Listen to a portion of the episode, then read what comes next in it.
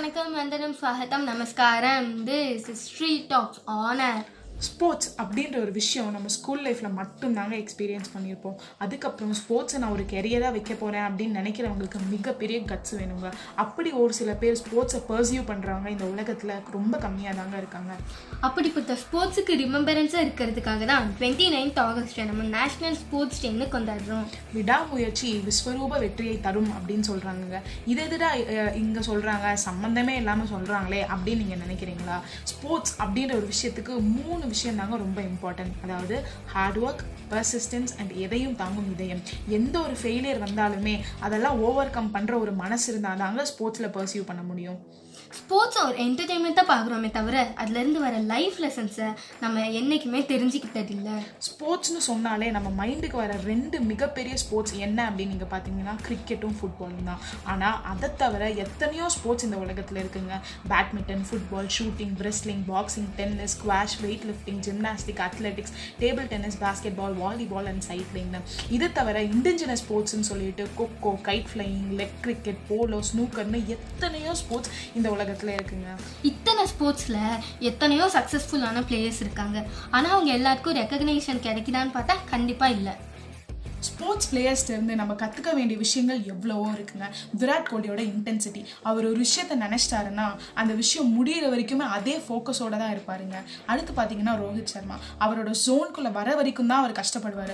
Once அவரோட ஜோனுக்குள்ளே வந்துட்டாருன்னா அவர் போடுற ஒவ்வொரு பாலுமே சிக்ஸில் தாங்க போய் முடியும். அவரோட ஜோனில் வந்த உடனே அவர் அவுட் பண்ண வைக்கிறது ரொம்ப கஷ்டம் அப்படின்னு நிறையா பிளேயர்ஸ் நம்மக்கிட்ட சொல்லியிருப்பாங்க சச்சின் அவரோட ஜென்யூனிட்டியை நம்ம கண்டிப்பாக பாராட்டியே ஆகணுங்க. அவரோட பேட்டில் பால் விழுந்துருச்சு அப்படின்னு அவர் ரெகக்னைஸ் பண்ணிட்டாருனாலே போதும். பின்னாடி திரும்பி அம்பையர் அவுட்டுன்னு சொல்லணும்னு அவசியமே இல்லை. அவரே வந்து ஜோனை விட்டு வெளில போயிடுவாருங்க. அப்படிப்பட்ட ஒரு ஜென்யூனான மனுஷன் தாங்க சச்சின்.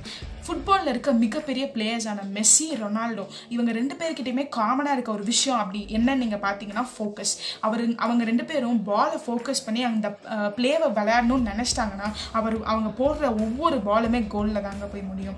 பேஸ்கெட் பாலில் இருக்க மிகப்பெரிய பிளேயர் யார் அப்படின்னு நீங்கள் பார்த்தீங்கன்னா ஷேவாக். ஷேவாக் அவங்க வந்து ஒரு ஃபியர்லெஸ்ஸாக விளையாடுவாங்க அப்படின்னு நம்ம எல்லாருக்குமே தெரியுங்க இந்தியாவிலேருந்து உமன் ஸ்போர்ட்ஸுக்கு போகிறேன் அப்படின்னு சொன்னால் கண்டிப்பாக அவங்களுக்கு அப்ரிசியேஷன் கொடுத்தே ஆகணும்.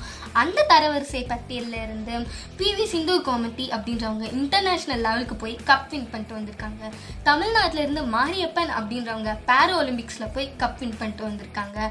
ஸோ நம்ம ஒவ்வொரு ஸ்போர்ட்ஸ் பிளேயர்கிட்ட இருந்தும் ஒன்று ஒன்றும் கற்றுக்க வேண்டியது நிறையாவே இருக்குது உலகத்தில் என்னென்னமோ நடந்துட்டு இருக்குங்க எஸ்பிபி அவர்கள் கொரோனாவில் ரொம்ப சீரியஸாக இருக்காங்க. கொரோனாவோட பத்து மடங்கு பரவுதான் D six one four G virus Sushant Singh அவர்களோட கேஸில் நிறைய ட்விஸ்ட் அண்ட் டர்ன்ஸ்லாம் நடந்து சிபிஐ கிட்ட ஒப்படைச்சிருக்காங்க. இந்த மாதிரி உலகத்தில் எவ்வளவோ விஷயங்கள் போயிட்டுருக்குங்க ஆனால் இது எல்லாத்தையும் விட்டுட்டு நம்ம மனசை உருக்குற மாதிரி ஒரு விஷயம் நடந்திருக்குங்க. அதுதான் டோனி அவர்களோட ரிட்டையர்மெண்ட் தோனி வந்து ஒரு மேட்ச்ல அவுட் ஆனாலும் சிரிச்சுட்டு போயிடுவாரு வின் ஆனாலும் பெருசாக கொண்டாடாமல் சிரிச்சுட்டு போயிடுவார் அப்போ அந்த கூட்டத்தில் இருந்த ஒருத்தர் இருந்துக்கிட்டே என்ன சார் அவுட் ஆனாலும் சிரிக்கிறீங்க வின் ஆனாலும் கொண்டாடாமல் சிரிச்சுட்டு மட்டும் போகிறீங்க என்னாச்சு உங்களுக்கு? அப்படின்னு கேட்டதுக்கு அவர் சொன்னார். லாஸ்ட் ஓவரில் இருக்க லாஸ்ட் பால் விக்கெட்டில் போகுமா இல்லை சிக்ஸரில் போகுமா அப்படின்ற பயம் எனக்கு இல்லைங்க. இந்த மேட்சோட இறுதியை நினச்சி ஒரு பயம் பதட்டம் எனக்கு கண்டிப்பாக இல்லைங்க. இந்த நிமிஷம் இந்த நொடி நான் சின்ன வயசுலேருந்து நான் ட்ரீம் பண்ண ஒரு விஷயத்த பண்ணிட்டு இருக்கேன் அப்படின்ற ஒரு சந்தோஷத்தில் தாங்க நான் இருக்கேன் அப்படின்னு சொல்கிறாருங்க டி ட்வெண்ட்டியை முடிச்சுட்டு கம்பீரமாக அவரோட ரிட்டையர்மெண்ட்டை கொடுப்பாரு அப்படின்னு நம்ம நினச்சிட்டு இருந்தோம். ஆனால் சும்மா சோஷியல் மீடியாவில் நான் ரிட்டையர் ஆக போகிறேன் அப்படின்னு சொல்லிட்டு முடிச்சிட்டாருங்க. இந்த மாதிரி மேன் ஆஃப் சிம்பிளிசிட்டி இனிமேல் நம்ம பார்க்க முடியுமா அப்படின்னு நீங்கள் கேட்டிங்கன்னா கண்டிப்பாக இல்லைங்க.